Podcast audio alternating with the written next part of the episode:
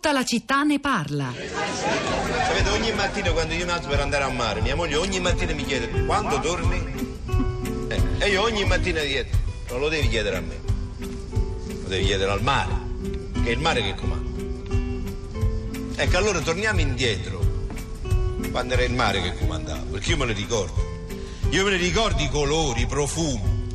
Io me ne ricordo la gente che veniva a passare l'estate qua. Me lo ricordo il turismo, la gente veniva a fare il bagno nell'acqua, non dentro una pozzaglia. Perché noi non siamo nuove case da costruire, ce ne stanno pure troppo, le case. Troppo. Brutte. In fronte al mare, che scaricano a mare. Eh? Noi non siamo licenze facili da ottenere, noi non ci dobbiamo più vendere per un'elemosina. Eh? Noi siamo una storia e questa storia si è semplicemente interrotta e noi dobbiamo ricominciare a raccontarla dal momento che si è interrotta. Che poi non è una storia campata per aria, è la storia mia, è la storia tua, sua, mio padre mia madre. Semplicemente ce la dobbiamo ricordare tutti. L'altro giorno camminavo, ho incontrato un paesano e gli ho chiesto, ecco a Umberto, a lui, eccolo là. E che Umberto, secondo te che cosa ci vorrebbe per questo paese? Eh? Una fontana che gli soldi. E ce l'abbiamo la fontana che gli soldi, guarda là. Guarda che fontana che ci abbiamo. Perché questa deve diventare la nostra terra. Però nel rispetto della legge, nel rispetto della natura, perché altrimenti la natura ci si rivolta contro.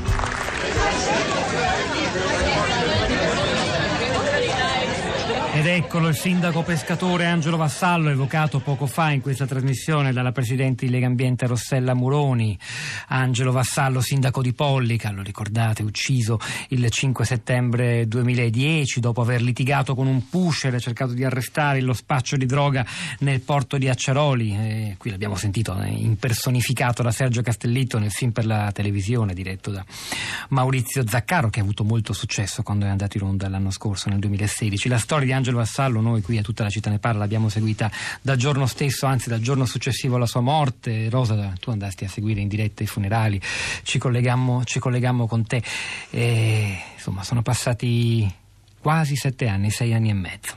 Come a dire, no, non tutta la politica locale, questa era poi la tesi della Presidente di Lega Ambiente, è necessariamente contraria alla tutela di una riserva naturale come quella del Parco del Cilento e risponde solo a interessi clienterali e familistici. Certo, poi dice Tozzi, quelle sono eccezioni. Il dibattito è aperto anche nei messaggi che stanno arrivando al 335 5634 296, mi immagino altrettanto sui social network. Rosa. Eh sì, lo ricordiamo, lo ricordiamo bene, Angelo Vassallo, ricordiamo quel giorno, lo ricordano anche gli ascoltatori. Bei, per esempio, su Facebook eh, scrive poi quali sindaci? Io sono del sud, conosco molto bene il Parco del Cilento, bellissimo, ma continuamente attaccato dal cemento e dall'abusivismo. Immagino come festeggeranno certi sindaci che non sono Vassallo di Acciaroli, che è morto per difendere il palco e per lottare contro tutto questo. Se lo avessimo potuto interrogare su questa modifica di legge, legge, la risposta sarebbe stata molto chiara, altro che antipolitica. E sono diversi i commenti questa mattina sui, sui nostri profili. Qui siamo su Facebook, il profilo è la città di Radio 3. Graziano scrive sul parco del Gennargentu, Tozzi ha perfettamente ragione, da vent'anni non si riesce a fare per interessi locali e poi c'è Vinni, ehm, ha ragione Tozzi purtroppo, spesso sono luoghi in cui si riciclano politici in cerca di influenza, di potere e soprattutto soldi. Dalle nostre parti il parco di Porto Conte non ha fatto eccezione. Una giunta composta da verdi e sinistre varie riuscì a istituirlo alla fine degli anni 90, osteggiata dall'opposizione, che quando poi si trovò al comando della città occupò tutti i posti disponibili con propri uomini, stabilendo stipendi altissimi occupando sedi prestigiose. Ed è sempre una lotta politica viva e presente quella di stare ai vertici dell'ente parco. Buone cose probabilmente complessivamente, ma sempre con l'ombra lunga dell'interesse privato. Eh, ancora Andrea dice prima l'abolizione del corpo forestale dello Stato, poi questa modifica del sistema di gestione dei parchi nazionali. Dopo l'acqua e l'energia mi pare evidente che dietro queste manovre altro non c'è che la privatizzazione dell'ultimo dei beni comuni, ancora nella completa disponibilità della collettività. Rosa, abbiamo parlato anche attraverso la voce del suo presidente del Parco Nazionale del Gran Sasso e Monti della Laga. Ebbene, eh, questo mi dà lo spunto per ricordarvi che sta andando in onda questa settimana un ciclo molto interessante di Tre Soldi il documentario eh, Un fine comune di Andrea Borgnino e di Elisabetta Ranieri che eh, racconta ogni sera alle 19.50 la realtà all'interno di quello spazio, di quel parco. Stasera la puntata è dedicata a Radio Amatrice, una piccola radio di montagna che lavora per la comunità. Il titolo di questo audiodocumentario è Un fine comune. Antonella dall'Appennino Bolognese, buongiorno e benvenuta. Buongiorno. In breve Buongiorno. se può perché abbiamo poco tempo e siete in tre. Eh, sì, ci provo. Ehm, quello che pensavo è che secondo me partire dal presupposto che dobbiamo rispettare la natura come un altro da noi è già partire male.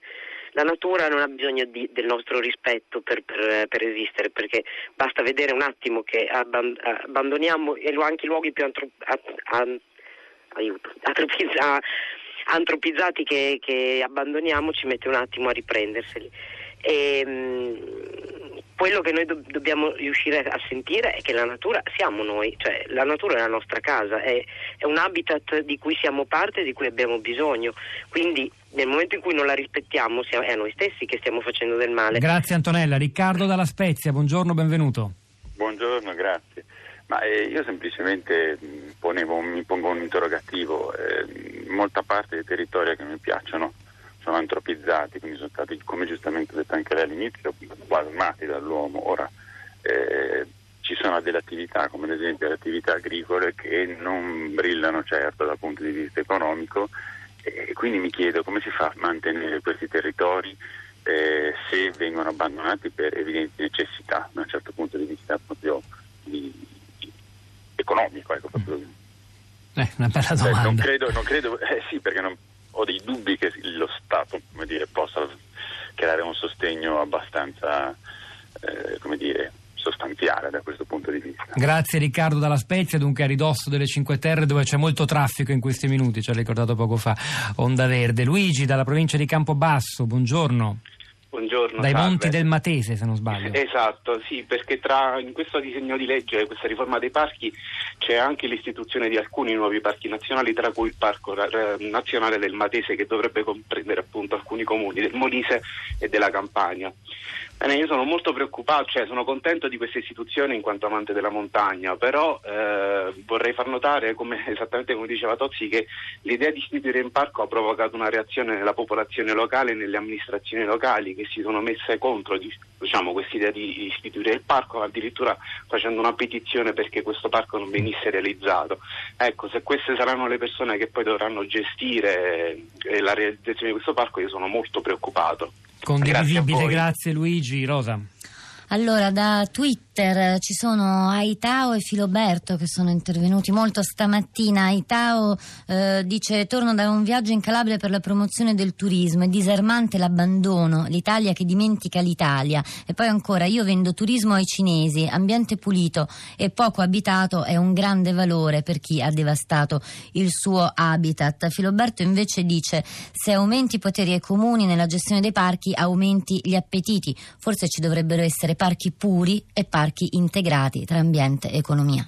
È il momento di Radio Tremondo, Nello del Gatto vi porterà nello Yemen tormentato della guerra e poi a Hong Kong e poi a Radio Trescenza alle 11.30 un'altra voce molto amata del pubblico di Radio 3 quando si parla di natura.